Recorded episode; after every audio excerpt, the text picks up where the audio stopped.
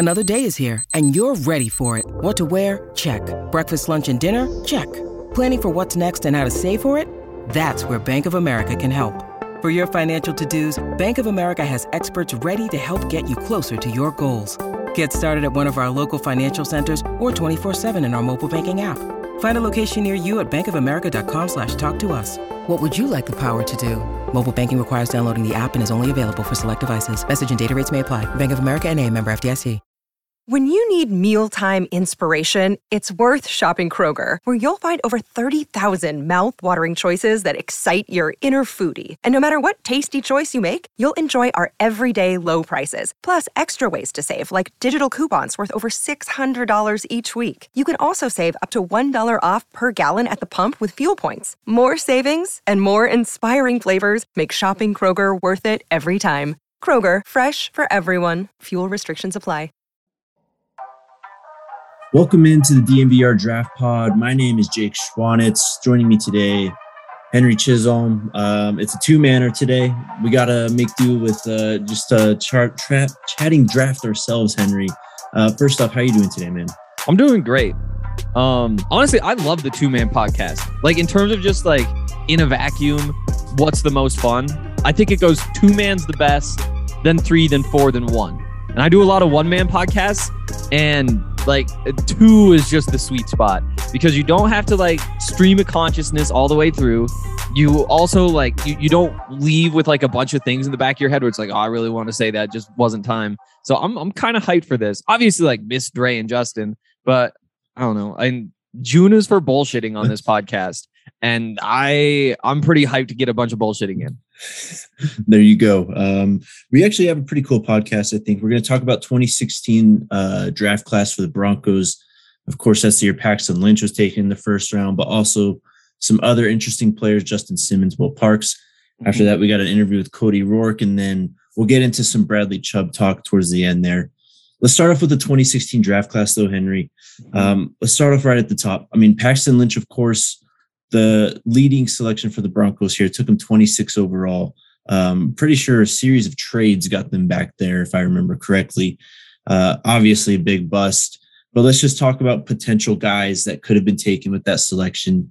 Uh, who would you have taken to kind of help the Broncos defend their Lombardi entering the next season? That's a that's a tough question. I remember. So let's see. I was a I was a freshman in college for this draft. So I remember sitting in my dorm watching, and and I remember specifically, I I sent a text to my dad right when the Broncos got on the clock, and it just said not Paxton, not Paxton, not Paxton. I think I just wrote it like fifty times, and what they do, they took Paxton Lynch. um, so I'm going to claim that as a victory for me, even though it turned out to be just like a, a, terrible point in my life, like that next you Paxton saw it, Lynch era. um, but yeah, in terms of what you do instead, honestly, when you look back, that's a tough question because the answer is you take a quarterback, but like which which quarterback is that? I mean, next up after him was Christian Hackenberg, Jacoby Brissett, Cody Kessler, Connor Cook. I guess Dak, but that's a fourth round pick. And so how upset can you really be that they don't make that pick? Um, you know, I don't know. Maybe this is a, a too big of a thought for this point in the podcast, but John Elway rightfully gets a lot of hate for this class because there were a lot of things that didn't pan out. But he got hung out to dry with Brock not returning phone calls and just deciding to yep. leave and, and leaving them without a quarterback and kind of tying their hands because there really was one prospect right here where he was a quarterback you could take at this point. Um, so that'll be the one nice thing we say about John Elway today. But I I struggle with what I would do um with this pick. Uh what what do you think? Well, I mean, there's I mean, you can literally go almost any direction with it. Yeah. which makes it interesting. I mean, if if you really want to get into it, you could have taken Derrick Henry at the mm-hmm. first with your first round pick at 26. Um, and you get way more value with him, even though he's a running back out of what you got out of Paxton Lynch. Uh, other possibilities: Chris Jones, defensive tackle, who ended up going to Kansas City. Mm-hmm. Uh, you can snack him, kind of you know level out that dynamic. The Chiefs don't get him; the Broncos get him instead. I remember Dre said he really liked Chris Jones coming out. Uh, Xavier Howard's there, Hunter Henry, um, Jaylon Smith kind of fell down a bit, Deion Jones. So, I mean, it's not exactly the greatest when it comes to value um, in terms of actual value at 26 overall. Um, but I mean, if I had to pick, I'd guess I'd say Xavier Howard, maybe Chris Jones. I think that's where you got to lean. Um, I don't know. I mean, we could go back into the fourth, fifth, sixth rounds, like you said, and just take an absolute stud. But given the actual value, looking at the board here, it would be Chris Jones or Xavier Howard. Yeah. And, you know, you do have like Derrick Henry at 45, Michael Thomas at 47. Those are two that you like throw out there. Even like Emmanuel Ogbah, he was what the first or last pick? No, first pick of the second round. Um, mm-hmm. you know, that there were some good players there. Uh, some really good players. I mean, Chris Jones is incredible. Kenny Clark is incredible. But you still look through all these picks and say it, it feels like one in three were hits, and and two and three are like may, maybe not starters, but close to being starters. Maybe starters for bad teams or good backups on other teams. And so it is kind of a pretty ugly section of of the draft class where it's like Noah Spence, Myles Jack, um, Jaylon Smith, Kevin Dodd, Germain Ifedi is solid. Never mind. Uh, Robert Nkemdiche, Joshua Garnett. Like there's a it, those aren't great names there at the end of the first. And I think in looking back, you, there's nothing that you can say about the Paxton Lynch pick that that's positive, but there were a lot of other bad picks around there. Right. Uh, I actually want to go back to the quarterback here. Let's talk about obviously Dak Prescott would be the ideal pick mm-hmm. if they were to take a quarterback, but we don't live in an ideal world. So I'm going to throw this at you. Other than Paxton Lynch, who do you think would have given the Broncos the most success besides Paxton Lynch or Dak if they took him at 26? Any of them. Mm-hmm. So, real quick for the listeners, the options are Hackenberg, Brissett, Kessler, Connor Cook, Cardale Jones. You can get on the Cardale Jones train. Kevin Hogan, Nate Sudfeld, Jake Rudock, Brandon Allen, or Jeff Driskel. Those are your options, bud. You got to pick one. That's tough. I guess we should say Jared Goff, this is the draft. He was number one. Wentz is number two. Yes. There's no way you're moving up to go get those guys if that's on somebody's mind. Like, be aggressive, get the guy. Um, I think it's Brissett. I think it is. I think it's I think it's definitely Brissett just because he's had staying power. And again, like he's he's on that Trevor Siemian level, right? Mm-hmm. Where very, very, very different players. But in terms of just like the quality overall, it's about the same. And what did he do? So as a rookie, which he probably would have started as a rookie, that'd be the expectation. And yep. 62% completions, only played a, a couple of games, 400 yards. Um, he was one and one, no touchdowns, no interceptions. Uh, from there, I mean, he's four and eleven the next year with Indy, and I don't remember who was on that Indianapolis team, but less than sixty percent completion. I that's a the, things would have been uglier there than. I mean, who did they start that year? That that was the Siemian year, right? 2016 yeah yes yeah, yeah, that was the uh yeah so you're probably better off just playing siemian than any of these guys no, straight up. I mean, I agree. I think that uh, in an alternate universe, if the Broncos did pick another quarterback at 26 in 2016, they don't stray too far from the current timeline. They'll they'll need no. a quarterback again very soon. Um, maybe it still takes eight years and they end up with Russell Wilson at the end of the day. But uh, yeah, I agree. Let's move on a bit into the draft. Obviously, the best pick of the class, though, for the Broncos would be in the third round. 98th overall. Our guy, Justin Simmons. Um, I feel like he comes up quite a bit when we have these discussions talking about value and just old Broncos draft classes, just because he was such an awesome pick. Um, honestly, pretty much in the running for one of the best third round picks in that draft. Um, of course, another few notable guys, you know, Yannick Ngakoue, uh, Kenyon Drake is stuck around. Austin Hooper stuck around a little bit. Um, but really, that's about it. I mean, again, the CJ Prosise, Jake, Jacoby Brissett, uh, those are your third round picks. So, my question to you did the Broncos make the best pick out of anyone in the third round? Uh, is there anyone else you could pick out here? Kendall, Kendall Fuller is there. Um, anyone there that you would take over Justin Simmons in the third? I mean, I think it's Justin Simmons pretty easily. Um, with the number two being uh, maybe Ngakoue. But again, he isn't that like premier level of edge rusher. He's like a tier two type of guy. Um, mm-hmm.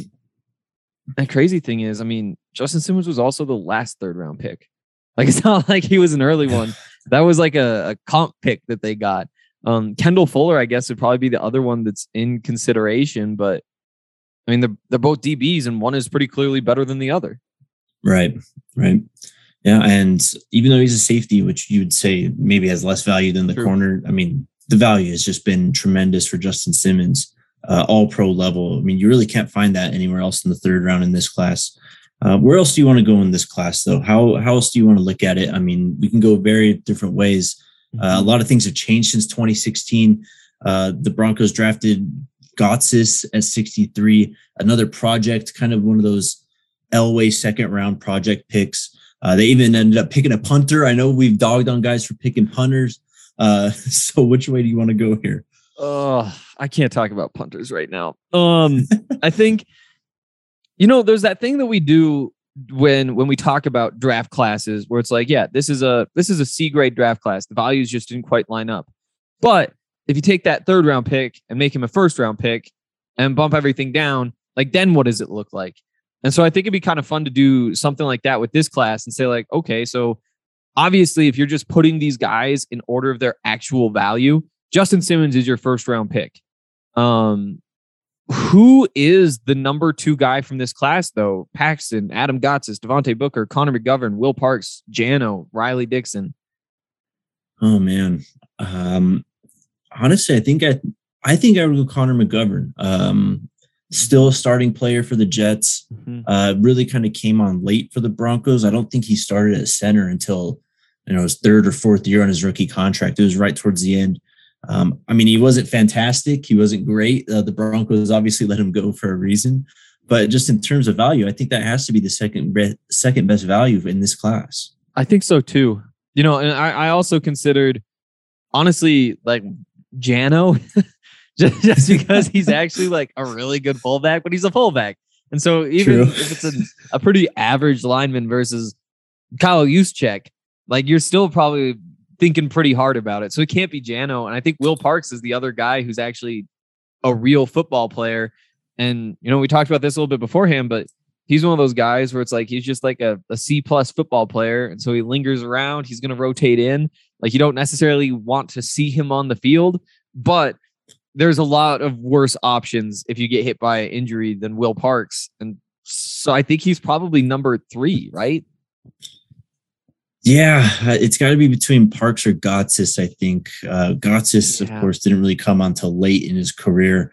Um, but Parks was just solid. I mean, I mean, as you mentioned, C plus football player. He wasn't going to blow you away with how he played. But uh, I seem to just remember Will Parks, especially on special teams, uh, third down plays, just in coverage. Uh, the guy just made good football plays, smart, sound football plays. Um, as you said, a decent player.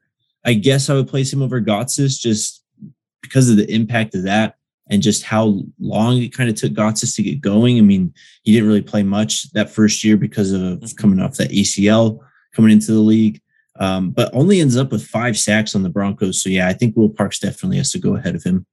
I think so too. And then probably Jano after him, or maybe Devontae Booker. Like uh, again, uh, okay. if we're talking about Will Parks that way, I mean Devontae Booker is a good special teamer. He's a pretty weak running back too, if you're playing by committee, but he's a good running back three. And and if if you have like a a, a Zeke or uh Jonathan Taylor and Devontae Booker's your number two, it's like, yeah, yeah. I mean, that's just that's fine. Give him his three carries a game. Like that's a again like a solid football player, even if he's not like a, a very good running back. You know, yeah, he has his value. What, what does it say about Devontae Booker's Broncos career? The fact that we're talking Janovich over a fullback over the running back in terms of value. what does that say? Yeah, that's not great. That's real. that's really not great. I wonder what Jano's making these days. He might actually like. I'm curious. Browns football player, correct? He's on yeah. the Cleveland Browns. Yeah. He'll make yeah. 1.4 this year. Or no, that was last year. Solid. Well, I guess fullbacks got to pay get paid too. I mean, Riley Dixon. I mean, we should mention we they did take the punter. I know. I think you're one of the guys who hates the punters, right? The punter draft picks. Yep. Um, but Riley Dixon not a terrible punter. Actually, I thought was a decent punter for the Broncos. Mm-hmm. Has still lingered around the league. I know he played for the Giants for a little bit. Um, he is on the Los Angeles Rams now, so he has a chance to defend a Super Bowl, another Super Bowl to defend. But um, any thoughts on Riley Dixon, Henry?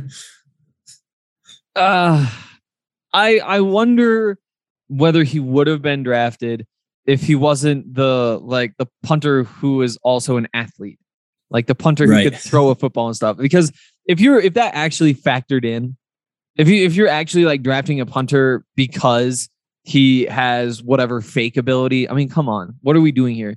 Congrats on the, like yeah. the once a season that you might actually try it, and even then, your odds go from like forty five percent of success to like fifty five percent. So I don't know. I mean, it just feels like punters grow on trees. Like you can find a punter anywhere. I agree. I agree. All right, let's put a bow on our 2016 retrospective here. Give me a grade, Henry. An old fashioned draft grade on the ah. 2016 Broncos class in retrospective. Now you have the complete yep. picture. You get a complete grade here. We'll give it. No, it, I just that Justin Simmons pick you try to figure out what that's worth because again, it's like he's your first round tough. pick. Connor yeah. McGovern's your second round pick. You got Will Parks in there. And Will Parks is a third rounder. Like that's a little disappointing, but it's not the mm-hmm. end of the world. It could be quite a bit worse. Gotsis is your fourth. I mean, again, rotational defensive lineman. He can start for the Jags. Like, eh, yeah, it, it looks worse because your first two picks were really disappointing. But right. I think it might only be like a a C minus? Yeah, I was gonna say it's probably around the C area for me. I mean, you yeah. do get an All Pro player in Justin Simmons. Um, you get a starting center at least towards the end of the rookie contract in McGovern. Uh, Gotsis again kind of came on late in his Broncos career too. Mm-hmm. Um, so yeah, you're not getting impact players. You know, you're not getting five starters out of this. Um, but I think the roster aside from Paxton Lynch, of course, got better uh, from this draft class, at least at the time. Um, you know, Paxton Lynch, of course, being the big cloud hanging over this class. Um, but you know, you factor in what if they did take a Chris Jones? What if they did take a Xavier Howard? Um, how quick, how high of a rise are we talking here? We're going from C to B, B plus, maybe. Yeah, probably. And then what does that do for the Broncos? Like, uh, it, it's it's weird to think about, but even if they take Chris Jones over Paxton Lynch, I don't think we see a difference in in terms of the level of success. Like they probably win another game here or there at some point, but I don't think that it's enough to get into the playoffs. Even I mean they were really close a couple times, but I still just don't think that it it, it moves the needle enough. Derrick Henry might. Michael Thomas also maybe. Possibly. Um, it all interesting to talk about. You know, I mean, another interesting factor, I think, with Chris Jones, especially the Broncos. Another big story of that offseason was Malik Jackson, right? His mm-hmm. contract. Mm-hmm. Um, so you lose Malik Jackson, you replace him with Chris Jones. Um, you kind of feel obviously quarterback was the biggest need of the roster at the time, but other than that, you really do kind of feel your biggest need taking Chris Jones because the defensive line was not up to 2015 caliber in 2016, of course. Um, Von got the big deal, but you know, losing guys like Malik Jackson, uh, Shaun Phillips back in those days, those were kind of the those key role player guys played a huge role. And drafting Chris Jones just fills that need immediately. You don't have to kind of wait around for Dre'Mont Jones to come in, uh, for your DJ Jones to get signed. Um, so you do kind of fix that position right away. And in a way help out the roster for the long term if it is Chris Jones. Um, so you have that. Any other wrapping up thoughts here you have, Henry? Though I will add at the same time, like that 2016 team, defense was fourth in the league in yards allowed per game, fourth in points allowed per game.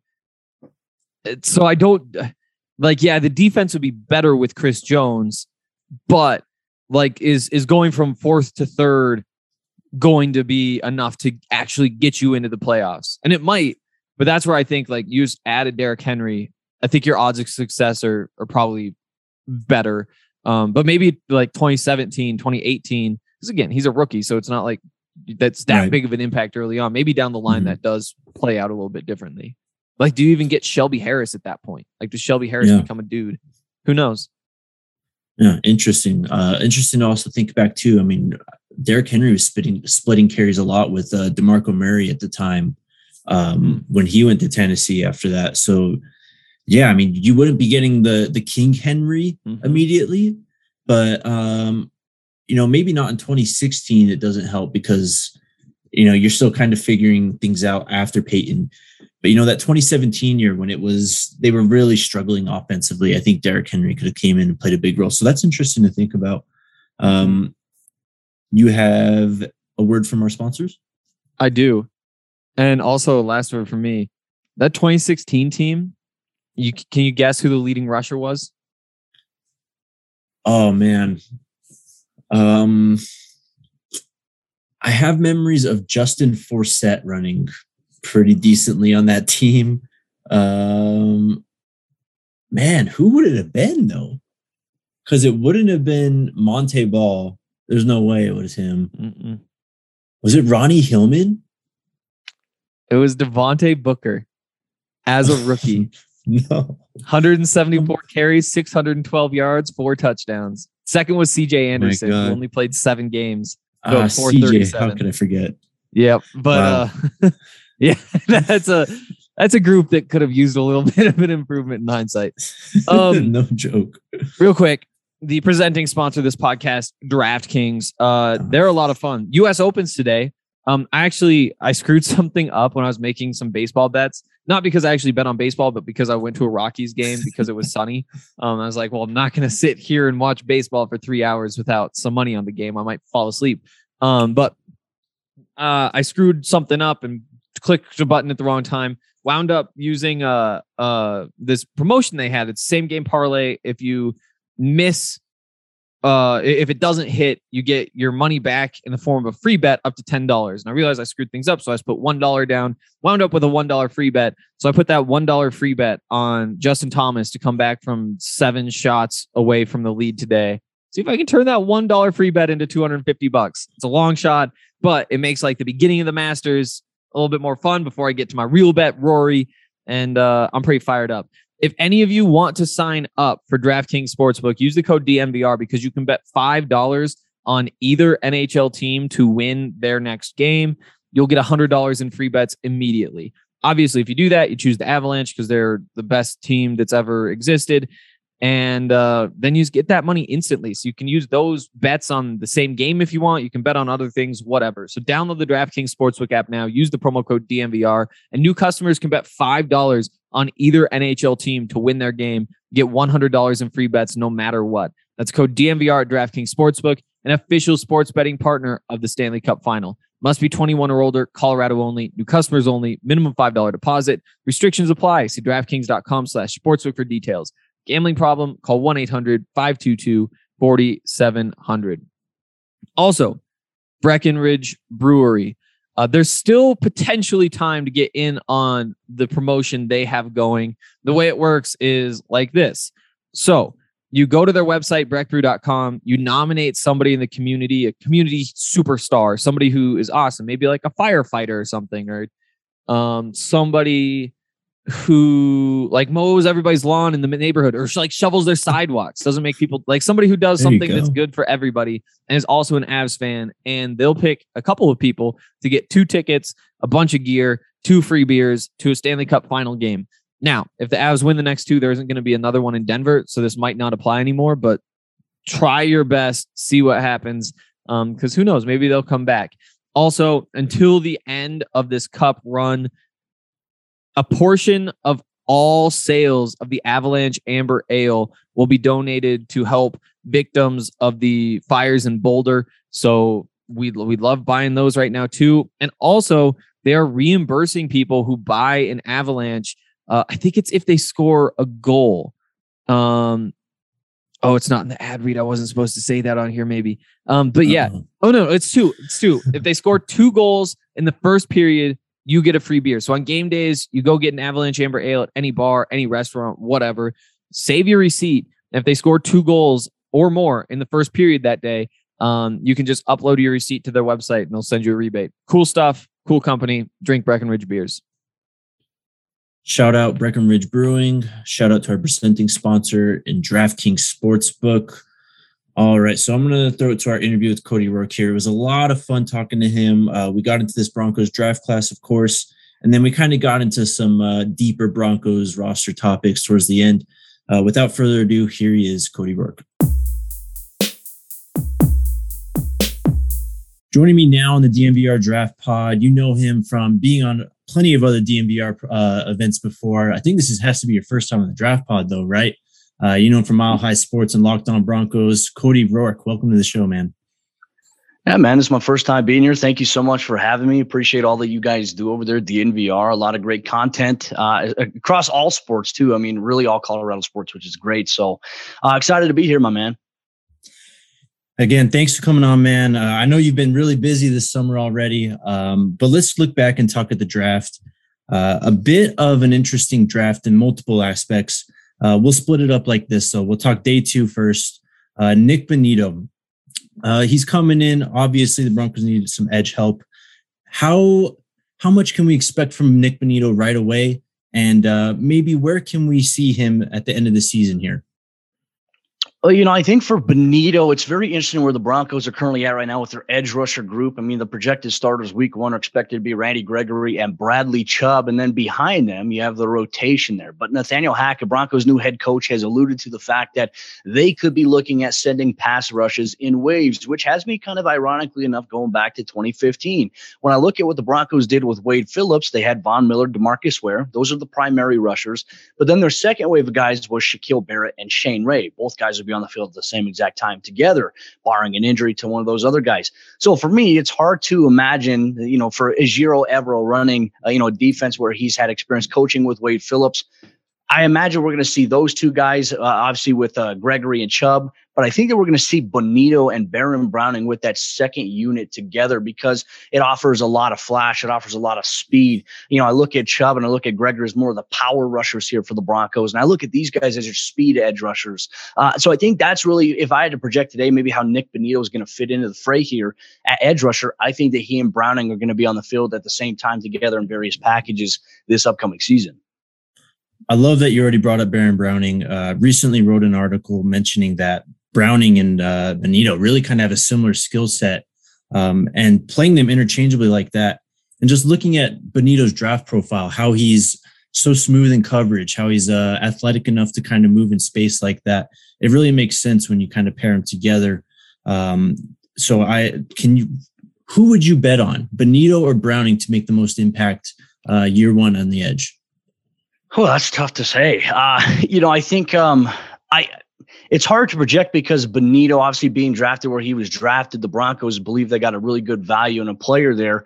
But for Browning, I think what we saw from him last year, intangible wise, especially at the inside backer position, we saw just how quick he is, his first step there. And, and all offseason long, some of the talk about Browning has been his ridiculous bend off the end uh, of the line of scrimmage to be able to get behind tackles part of me thinks that I wouldn't be surprised if Browning is the guy that has the most impact between the two at first. But I think that Bonitto, for a rookie, you know, the expectations aren't extremely high for him because obviously being a second round pick, back end round round two, I, I think that his expectations will grow as he gets more experience and more playing time, which I think is something to monitor this offseason for the Broncos defensively.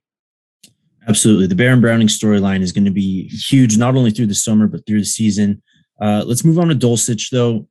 I know Albert O is on the roster, and obviously they wouldn't feel confident in him uh, trading away Noah Fant if they didn't think that. But is it fair to think that Dulcich can potentially be the tight end one by the season's end?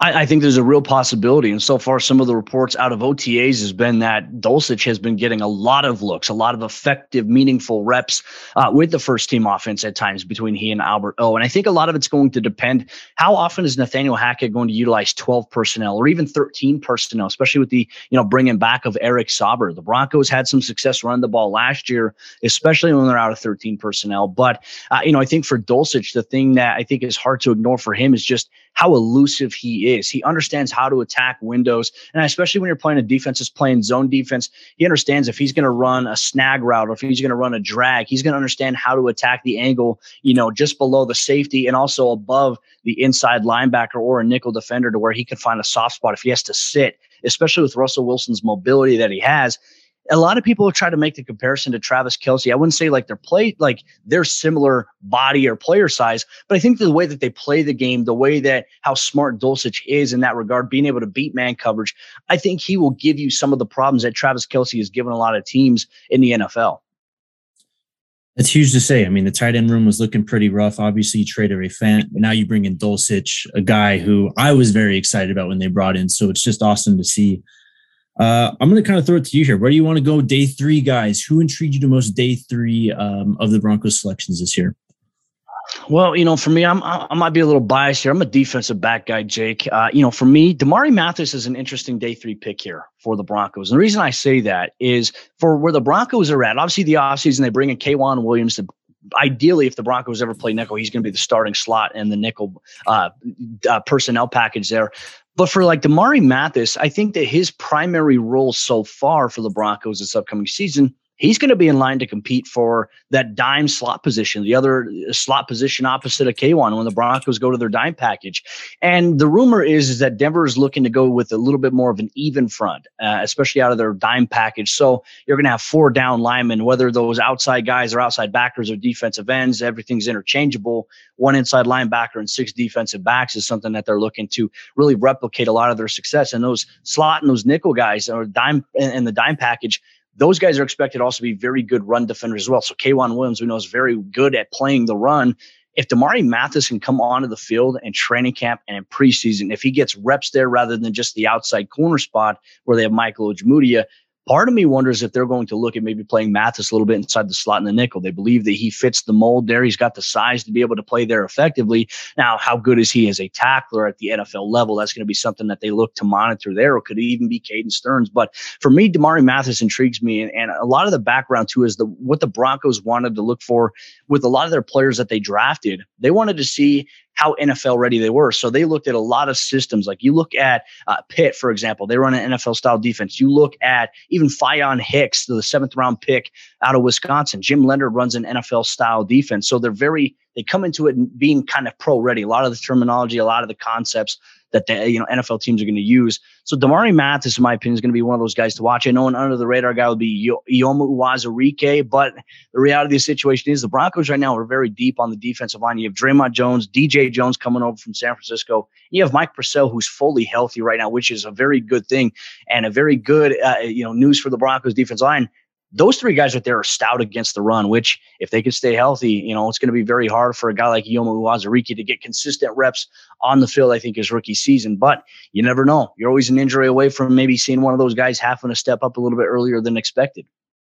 Exactly. Uh, we'll get to Uwazurike in a bit. I'd love to talk about him some more. But on this secondary, it's I'd say a little bit of a strange group, right? I mean, you have Pat Surtain, obviously the young buck who's probably going to end up entering the conversation, the best in the league at some point. And then you got some of the older guys and Kareem Jackson, uh, Justin Simmons, Ronald Darby, K'Waun Williams. But then after that, it's a crop of really young and inexperienced guys. You mentioned the three guys that were drafted this year: uh, Michael Ojemudia, of course, Caden Sterns, Jamar Johnson. The how much, how confident are the Broncos in the the youth of this secondary? Because really after the starters, you're really just throwing in some young dudes in there. Well, you know, I think when we look at safety, I think that's a big reason why they brought back Kareem Jackson on a one year deal. A lot of people are like, okay, hey, after this year, the Broncos going to just move Caden Sterns to that spot and allow him to be the guy. I still don't think that's the case right now. And, and, there's no rush necessarily right away to throw in a fifth round player to start for you in his second season. The Broncos still have time. And that's what George Paton has wanted to do. And that's why he went out in, in round number five again this year with Delarrin Turner-Yell. He went out there and he got another guy in the fifth round at the safety position. Denver has a lot of options. There's going to be a lot of competition. I think when you look at safety, obviously, I think they're going to carry five total guys on the active roster, plus, you know, maybe one or two guys on the practice squad. And I think you factor in with how much we're going to see heavy DB personnel this upcoming season, you need as many guys as you can. I remember going to training camp in 2018 when Tremaine Brock was on the mm-hmm. roster for the Broncos. I remember going to that practice and seeing how many DBs Denver had. They didn't have a lot. Like their cornerback group was decimated by injuries. They they only had like five or six guys there, which was really odd during training camp to see five or six corners total. Um, so I think for them, they they have guys that can play. Like for example, you mentioned Caden Sterns, you mentioned Jamar Johnson some of these guys may be asked to play inside the slot. Some of them may be asked to play corner a little bit. I mean, we're not even far removed from a few years ago when the Broncos DBs were so decimated. Justin Simmons was playing cornerback in one yeah. game at one point. So I, I think that George Paton likes to have a lot of options here. And I think that you're primarily going to see Simmons, Kareem Jackson on the back end, Surtain, Darby as your main key starters there, K1 inside the nickel. And then your dime is really kind of wide open right now for the other slot position. But then, you know, a guy like Michael Ojemudia has been making so many plays so far throughout He's been talked about a lot by players, by coaches, by other media members. And I think a lot of people have forgotten about Michael Ojemudia just because he missed a majority of last season with that injury he suffered in the preseason. And then his regular season finale against the Chiefs, he looked really well. It, I, I, believe it was 11 total tackles, if I'm not mistaken, solo tackles. And then he also had two passes defense. He almost had a couple interceptions. So, uh, you know, for him, he's got the ability to play. And I think that he's also going to be in line for that dime slot position as well. Of the second year guys, you already, or I guess Michael Moody is a third year guy. Um, but as you mentioned, he was hurt. But of Jamar Johnson and Caden Sterns, which of them would you put your money on breaking out this year? And you already mentioned, you know, you could throw them in the nickel, potentially at safety too. So there's obviously places for them to fit in, but who would you bet on? I mean, I would say right now the favorite would probably be Caden Sterns because he got more playing time last season as a rookie. And when he was on the field last year for the Broncos, he, he did pretty well. He was very impressive. His production, gosh, I think it was against the Baltimore Ravens. He only had a, several snaps, but with those snaps, I believe he had a sack. I believe he had a forced fumble, if I'm not mistaken, or fumble recovery. He was just all over the place last year. When he was in, he was good. But I, I think for Jamar Johnson, there's a lot of questions. You know, can he make the splash? Can he be a key guy? And he's going to be a special teams guy first, key guy on special teams before he really gets a serious look at safety because the Broncos are also rotating in PJ Locke right now who's a third year safety, uh, you know, with the team that came over in 2019 off the practice squad late in the season. And then from that point forward, it was really just one of those guys that kind of rotated in. But now PJ Locke has become one of the key captain like guys on the special team side of the ball for Denver. So there's going to be competition to really uproot him. And he's probably that favorite right now to be that third safety. Caden Stern's probably to be the favorite to be that, that fourth option there. So, a lot of options here for Denver, which look, this is a good problem to have, Jake, for the Broncos right. and a brand new coaching staff. It'd be a little bit of a concern if they were limited, if they didn't have as many guys, uh, you know, coming into their first year as coaches with the organization. Let's go back to the big guy, Uwazurike. Um, you know, I'm not going to lie. When they drafted him, I was surprised simply because I didn't know the name.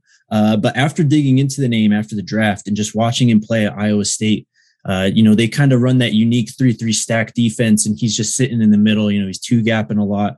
Um, and weirdly enough, for a fourth round prospect, he has a wide variety of pass rush tools already. Um, is he going to be able to make that impact as a pass rusher already? I know you said he might not see the field uh, early on this season as a rookie. Yeah. But can, as a pass rusher, is there something there right now? Uh, you know, I think there's there's anchor points. Like he's very strong, and he's also pretty athletic for a guy his size. And I think one thing that we've heard George Paton talk about, especially with a lot of the Broncos defensive line guys, there seems to be a little bit of a, a mold between them. Like guys who are sizable but can move really, really quickly. Guys like Mike Purcell can do that. Dre'Mont is a great example of that. I mean, even look at DJ Jones for you know as big as he is, he's an anchor there. But if he gets across the face of a center really quickly, you know, it's game over in the backfield there inside that A gap. But for you Yomo Uwazurike, it's kind of like the same thing. He, he's very under the radar in a sense. And I'm not saying that he's going to be the replacement to like what Shelby Harris was for this Broncos team, but he has the opportunity, I think, to really fill in and be a nice rotational guy. I think a guy who can provide very solid production here for the Broncos defensive line unit, especially because you look at guys like DJ Jones, you look at Mike Purcell. Probably, you're probably not going to have them be three down guys on a big time drive. Like you're going to rotate a lot of those guys in.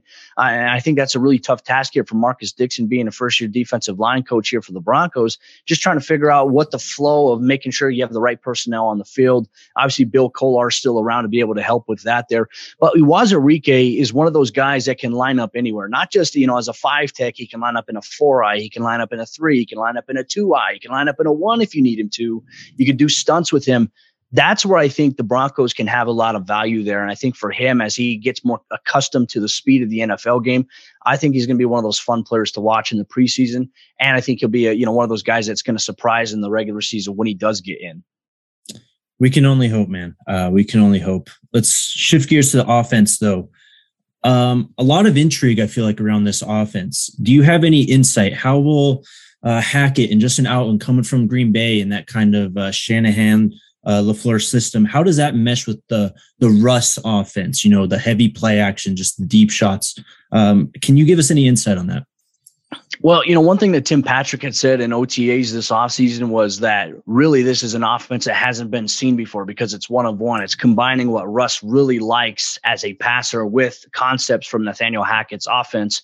Uh, but I think the the thing Nathaniel Hackett kind of I think gave it away during mandatory minicamp. He said something along the lines of, especially with like your run action that you're going to get, especially with the outside zone, even on pass plays, the offensive line is going to step down and step wide on a certain play and then have to reset here. And he said you can do that, you know, on you know on the boot on the run, and you can also do that where you do the same exact thing, but you stand in the pocket and throw there.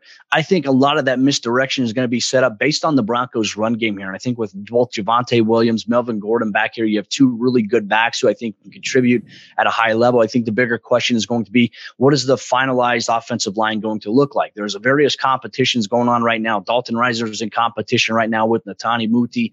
There's a rumored center position here with Graham Glasgow, who just returned from his injuries, wrapping things up with Lloyd Cushenberry, who's entering a very pivotal year in his career. Right guard, the belief right now inside the building is that Quinn Meinerz has that right guard spot on lock with the team.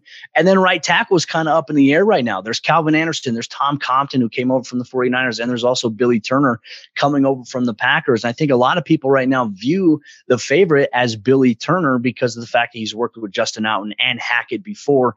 But Calvin Anderson's also making a very, very strong case because he's he's been participating for the most part. Uh, there was a time where he sat out two weeks because he broke his nose during OTAs. He had to come back after an operation after he was cleared, and he started getting those uh, the reps at the right tackle spot. But Billy Turner has not been there for organized team activities. He's back at mandatory minicamp, but Calvin's got the rep advantage right now. But could the experience factor of Billy Turner outweigh that. Denver views Calvin Anderson very, very highly. They view him as a guy who can start at right tackle, but also be the backup to Garrett Bolles because right now there's really nobody else that can step up at left tackle if Bolles were to go down. So uh, Calvin is a, a lock, in my opinion, for this roster regardless. All right, let's let's have some fun here. Um, I think one of the most intriguing parts of uh, not only this offseason and this upcoming season, but just the development of this team is seeing how this wide receiver core has grown. You know, a couple years ago, they were just hurting for any type of impact from the wide receiver room, especially when Sutton went down. Now you're loaded. You got Sutton, Patrick, Jerry, Jeudy, Hamler. Who do you think will be Russ's guy? Who will emerge as Russ's guy in 2022? It's really tough to say because when you factor in what the Broncos have really good, uh, I, would say personality traits, positional traits at wide receiver. You look at Tim Patrick, great deep ball threat for you. Courtland Sutton, great deep ball threat for you. Tim Patrick, very good intermediate middle of the field type threat for you. Courtland Sutton is eh, coming back off that ACL. Obviously, I think a whole year removed from it. I think he's feeling better coming into this year. And then you have Jerry Jeudy, who's just so good at getting open. The question is, can he, you know, can he avoid the drops. You know, last year he only had one drop total. So I think that when I've been building up and talking about these players this offseason, I always get comments or tweets from people, well, he's got, he drops the ball too much. I'm like, yeah, you know what? He had his, a lot of drops his rookie season. Those were concentration drops. Those are fixable. I said, but last year, you know, despite the fact he missed seven, eight games last year, he still only had one drop total in the season. That was, you know, on a comeback route against the Las Vegas Raiders. Drew Lock threw a really good ball, which, you know, you don't get, you know, nobody says that too often. Jerry just dropped that one against the Raiders on the road right. there. So Jerry has made those strides, and unfortunately, the Broncos offense really failed to utilize him last season. It was almost criminal, in my opinion, what Pat Shurmur did to the Broncos offense. But then again, I, don't think that's going to be the case here. Uh, I think Russ is going to have a variety of guys, and Jake, don't be surprised. I mean, this is my opinion here. I think that you could literally go into week to week and you could have a different wide receiver one, a different top guy for Russ, you know, based on the matchup, based on who they play. But there's also another guy. You mentioned the four guys, Timmy P, Courtland Sutton, Jerry Jeudy. You mentioned KJ Hamler. Kendall Hinton is also a guy that Russell Wilson has Let's thrown go. so much praise at so far this offseason. And I think that we saw bits and pieces with Kendall last year. I mean, he mentioned the skinny post against the Cowboys, 44 yard catch and run, got it down to the one yard line. But also, it, it, Kendall is still growing as a, as a receiver. I mean, he's just only a couple years removed from actually playing quarterback at Wake Forest and then having to step up for the Broncos against the Saints in a game that, you know, obviously was just a, you know, a big joke, a big display of that right there. But we Kendall, don't have to go there. Up, but he's a, he's been a guy that has created a lot of separation. He's been a guy that Russ has specifically mentioned, and I think that if Russell Wilson honestly continues to love Kendall Hinton, I think that Kendall Hinton's going to be a roster lock because which GM or core or head coach is going to say, "Hey, you know, we're going to cut this guy. We know you like him." I think Russ is going to say, "Coach, this is a guy that look, he may not get five targets a game. He may not even get three targets a game, but there will be times where we need to call on Kendall and he's going to come up big and he's proven to do that already. I think he's going to be that fifth option there at the wide receiver position this season. I love to hear that. I think I could speak for almost everyone in Broncos country. We're all rooting for Kendall Hinton, especially yes. after that criminal start. Uh, I want to go back to Jerry Jeudy real quick, though. Like you said about the drops, um, I feel like Broncos fans kind of give this unfair rep at times. I feel like DT kind of had that a lot during his career too with the drops. Yep. Um, obviously, they're extremely talented receivers. Uh, I don't want to just harp on their talent here, but uh, I think Jerry, Jerry Jeudy's pretty prime for a breakout here, not only uh, on the Broncos, but in terms of you look at Justin Jefferson, his uh, classmates in the draft, CeeDee Lamb, uh, those guys have really exploded. It's kind of time for Jerry Jeudy, man. He's a Biletnikoff winner was the best uh, wide receiver at Alabama when they were absolutely loaded. Um, he just, it's time for him. And with someone like Russ, I could not be more excited about his, uh, you know, future production. Um, and real quick on Tim Patrick, I've seen a lot of hype, a lot of hype from players and just media included on Tim Patrick. It seems like Russell really likes him. Um, I think if I had to bet though, that I would go with Tim Patrick as being Russ's guy, just because I don't know. I, have just seen too much buzz around it, man. Is, am I yeah. wrong for buying into that buzz? No, not at all. Tim Patrick has been the most consistent wide receiver the Broncos have had since 2018, since he came in. And it's really crazy to think about. I believe over 60% of his catches move the chains for a first down. So he's a big time playmaker there. 11 touchdowns in two seasons for Timmy P. I mean, the, the proof is in the pudding. He's kind of the most quarterback proof wide receiver I think that the Broncos have had because of the fact his production, despite all the changes at quarterback since 2018, he's been the constant, I think, for this Broncos football team. And tell you what, Tim Patrick got the the rightful contract extension he deserved. But I think when you see some of the other contracts that some of these receivers got in the offseason, it's like, wow, the Broncos really got two really good receivers at tremendous value here. And, you know, you're kind of glad you got those guys signed because who knows the price tag going into the next offseason would have been absolutely ridiculous uh, if the Broncos wanted to retain a guy like Patrick or even Sutton. And we've talked about it plenty of times. The Broncos may be setting themselves up. Uh, you know, you look at how AJ Brown was dealt, how uh, Marquise Brown was dealt. You know, wouldn't be surprising to maybe see. I mean, this wide receiver room got really loaded really quickly. Uh, may not be surprising to see one of those guys go for future compensation, especially after the Russ trade. Back to defense, though, real quick. How quickly does PS2 enter the conversation as the best cornerback in football? He's not too far away when you look at some of the advanced metrics about the you know completion percentage against him, quarterback rating when targeted. I mean, for Patrick Mahomes and and all the matchups that they had the season, two matchups that they had, Patrick Mahomes had a 61.4 quarterback rating when targeting Patrick Surtain, and and Patrick Surtain was covering Tyreek Hill for the most part in that first matchup. Uh, so you like that? I mean, I think what we saw from him, especially against guys like Ja'Marr Chase, who just exploded last season. We talked about the explosion of Justin Jefferson. Ja'Marr Chase lit the NFL world on fire last year as a rookie wide receiver. Uh, for him to hold him to one catch on three target uh, on four targets for just three yards that's pretty special. I mean, technically, I mean, he's, in my opinion, I don't want to say, I don't want this to come across as a hot take, but I, I, watch a lot of defensive backs. I'm a DB guy through and through. I love studying that. That's the position I played and coached. So for me, it's like when I look at these other DBs, Jalen Ramsey, I think you can say best cornerback right now in the NFL. I think Jaire Alexander, when healthy, I think could be that number two, has an option to be the number one guy potentially. I think Patrick Surtain is not too far off. I know a lot of people are talking about AJ Terrell with the Atlanta Falcons. Can he do what he did last year again? Like his rise and his growth from uh, obviously from year one to year two was fantastic. Loved what AJ Terrell did in Atlanta. What's he going to be like this season? I think the same questions here for PS2. The expectations as a first round cornerback picked in the top 10 it was a move that nobody in Broncos country had expected. And so for that, there was a lot of pressure that came with that.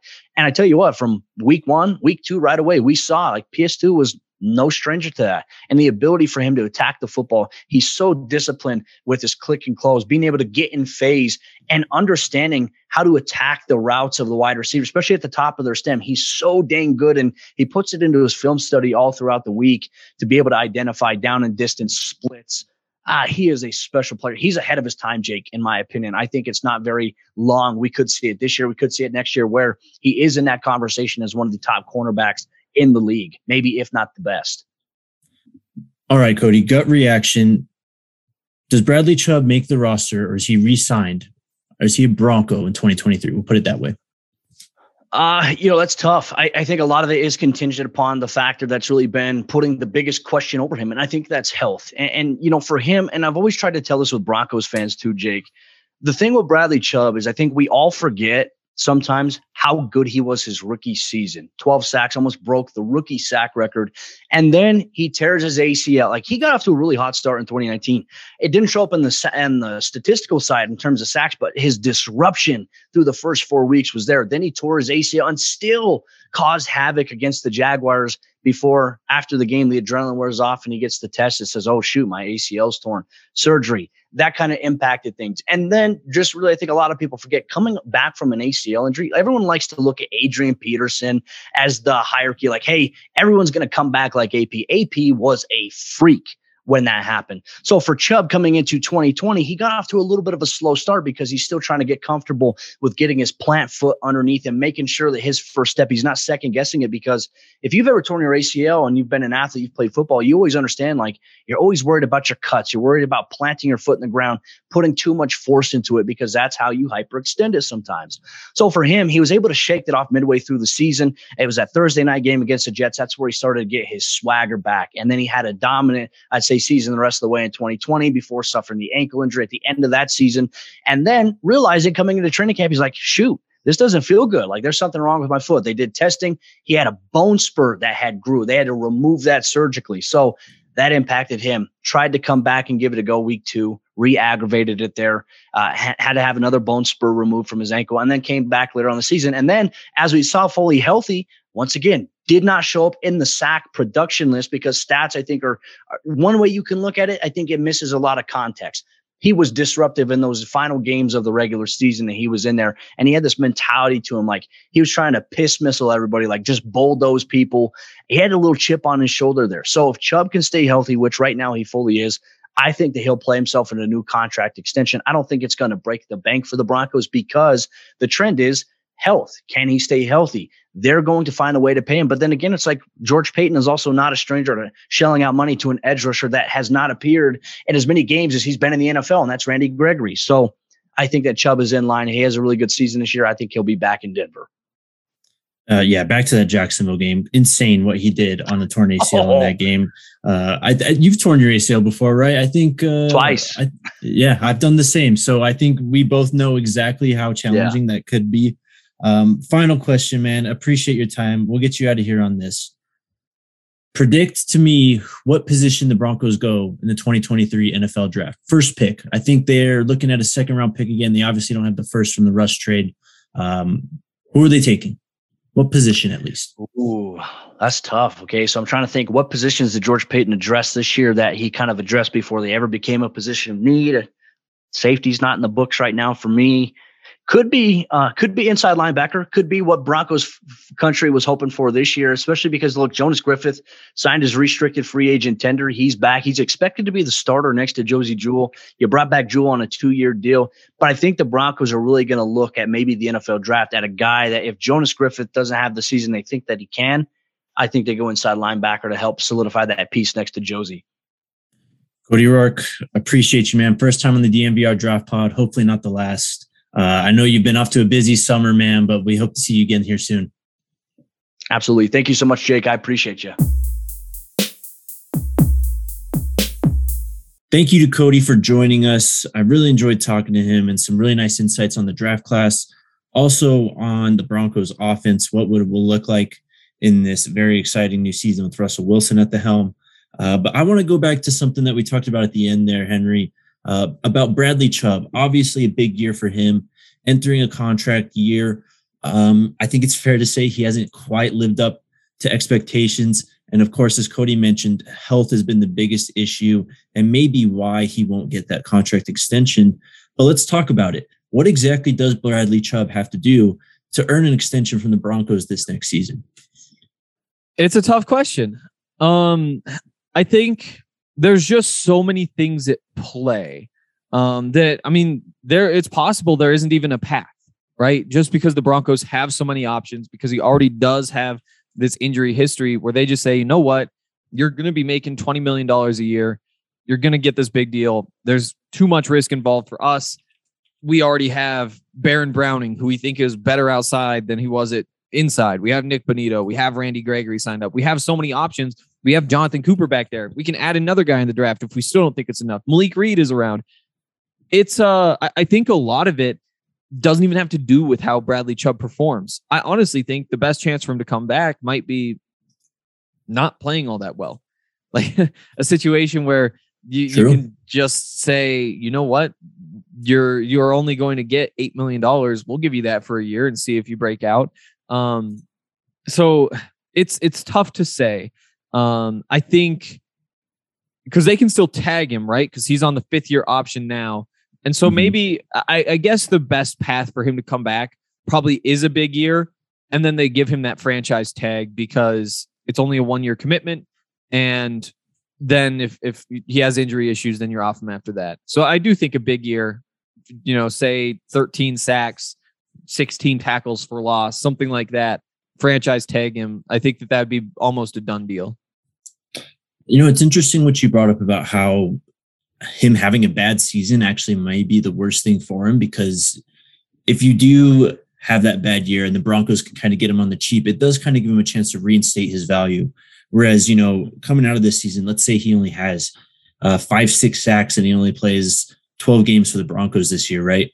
Um, you know, there's there's a definite possibility he could go out on the open market and uh, you know, I don't know who's a who's a team off the top of your head here. Indianapolis, Jaguars. say they Jaguars, say they throw him a boatload of money, right? Um, I mean, that could definitely happen. But there's also another timeline, I guess, where Chubb could be thrown, as you mentioned, that one year kind of eight to ten million dollar deal, um, basically a prove it deal, and then just say, look, man, we gave Randy Gregory, you know, what was it, 69, 70 million guaranteed last offseason. If that's what you want, um, you know, kind of prove it again because uh, it's a very crowded edge room in Denver, as you mentioned with Baron Browning, Nik Bonitto, Randy Gregory. If you're able to, if you're Bradley Chubb and you're able to kind of emerge out of that group and really kind of headline in terms of sacks, though, um, that's going to be quite the impressive feat. And I think that would actually garner a pretty healthy deal. And I do think that a healthy Bradley Chubb is, in my opinion, the second best player on this defense. And and it's tough to even, in my opinion, I mean, Randy Gregory, I guess, could do it um, Pat Surtain, if he has a breakout year, but Bradley Chubb is more proven than I think he gets credit for. And you forget that in that, I mean, it's been kind of this four year swing so far, but in that rookie year, 12 sacks, 14 tackles for loss as a rookie, those are massive numbers. That's like 14th in the league and 13th. But in most years, that's closer to fifth and seventh. Second year, obviously, you have the ACL. But then in the third year, after the third year, he was named a starter for the Pro Bowl. There's only one other player on the Broncos defense who's been to a Pro Bowl, and that was Justin Simmons, who came off the bench once. So you look at like just the accolades on this defense. Bradley Chubb outside the all pros for Justin Simmons. That's why he gets the edge. Bradley Chubb is right there. After that, after, after uh, sorry, after that 2020 season, he was on that NFL top 100 list as the number 40 player in the NFL in 2021 and then he got hurt again. And so I do think that because of the injuries, people do forget just how dominant he has been. And that's why, like, if he is himself, and that's the other thing is like last year he played whatever, four games, seven games, whatever it was. Um, and, and I don't think got a single sack. That's ugly. But also when you're dealing with a, a lower body injury as an edge rusher, like I, I can kind of throw that one out the thing is, so far we've seen it's 50 50. He's going to be healthy. I think that that means it's 50 50. He's going to be uh, one of the three best players on this Broncos defense. Yeah, I hear you. Um, I want to go back though, kind of on that. I want to go back to when Bradley Chubb was coming out um, because I think this is where a lot of Broncos fans kind of see the conflict with Bradley Chubb. Mm-hmm. Um, you know, coming out in 2018, they took him fifth overall there was a lot of talk about Bradley Chubb potentially being the best player in the draft that year, right? Mm-hmm. And so, you know, there was a lot of excitement that Denver got the best player in the draft that fell to five. obviously after the rookie year, things were looking great. As you mentioned, 12 sacks as a rookie, uh, nearly broke the rookie sack record. And then it just, you know, that unfortunate injury um, in that Jags game in 2019, where he was actually playing through the torn ACL, didn't know he had it torn until after. Um, so I understand that it might be, I don't know, what's the word, underwhelming at the least. Mm-hmm. That Bradley Chubb has only given you this much so far. And many Bronco fans expected him to come in and really sort of be the, you know, after Von, anchor the defense for the Broncos for the next, you know, five ten years. And we haven't exactly seen that. Um, and then just, you know, add in this offseason with Randy Gregory being brought in. Uh, they draft Nik Bonitto with their first draft pick. It's not exactly a vote of confidence for Bradley Chubb. Um, so I could see why some Bronco fans maybe, I don't want to say sour, um, but, you know, just kind of look back at that pick and of course, you can look at the quarterbacks that were taken after, but just you look back at that pick and just think that you should have gotten more production on the field than what you have. And I get it, but uh, a very good football player. Any closing thoughts before we get out of here on Bradley Chubb and his future, though, Henry? I think that having Von Miller here for so long makes it tough for him. I mean, because you, I mean, Von Miller is one of the three best edge rushers of all time, and I, I I'd have him at number two. Like that man is just a freak. And I, I went back and watched some of those guys um, just from last year. What was I looking at? Oh, I, I started with that Giants game. I just decided I'd go through the season. You see Von out there, and it's like, yeah, people want to say Von wasn't all that good with the Broncos. It's like he was on on pace for like I think 13 sacks with the Broncos last year before they traded him. More tackles for loss than that. Like he was on pace to easily be a top five edge rusher. And he he still was treated as though he was playing poorly. And he did like fall off in the second half of the the time that he played with the Broncos, but still like that's the rate that the pace for that whole stretch that he was with the Broncos. And, and just having him around, putting up the numbers he put up. I mean, for Bradley Chubb being a power rusher who's probably better in the run game than than as a pass rusher, you know, 12 sacks as a rookie. I mean, there were seven guys in the NFL in 2020 who had more more sacks than 12. Like that still is a very elite group. It's just that you look at those guys and say, well, why isn't it 15? Like Von Von puts up 15, like 16. And so I think because of that, that's one of those factors that it's it's tougher to appreciate. And I think in the same way that John Elway has kind of made it hard for quarterbacks in Denver, the standards are so high. I think Von Miller did the exact same thing for edge rushers, which isn't a bad thing. True. And uh, you know, great, great point actually, because you know, you what the the saying I've always heard is you don't want to be the guy that replaces the guy. You want to be the guy that replaces the guy that replaces the guy, right? Exactly. So in that situation, um, you know, it, that was kind of unfair, I guess, to kind of place those expectations on Chubb. Uh, you have Von Miller, this generational edge rusher, and you're instantly comparing him. yeah, exactly. number five pick, no big deal. so yeah, a, a, little unfair, and you know that might be why Nik Bonitto is kind of seen in a different way. Obviously, um, taken way later in the draft, so that plays a huge role. But just, I feel like the expectations for Benito coming in are a lot more tempered. Um, a lot of people are, you know, I think a lot of people realize that this is a player that's going to take some time to develop. Uh, you know, he may have some sack numbers as a complete player. He's not quite there. Mm-hmm. Whereas Chubb kind of came in as the complete player that mm-hmm. just didn't really have as much top end pass rushing pass rushing ability. Um, but on that, we're going to get out of here. Uh, great talking Broncos. Special shout out to Cody again. Thanks for coming on. Uh, shout out to DraftKings, our presenting sponsor. We'll be back next week with another awesome show. I'm sure we'll talk something Broncos draft related again. Um, but until then, thanks, guys. Take care.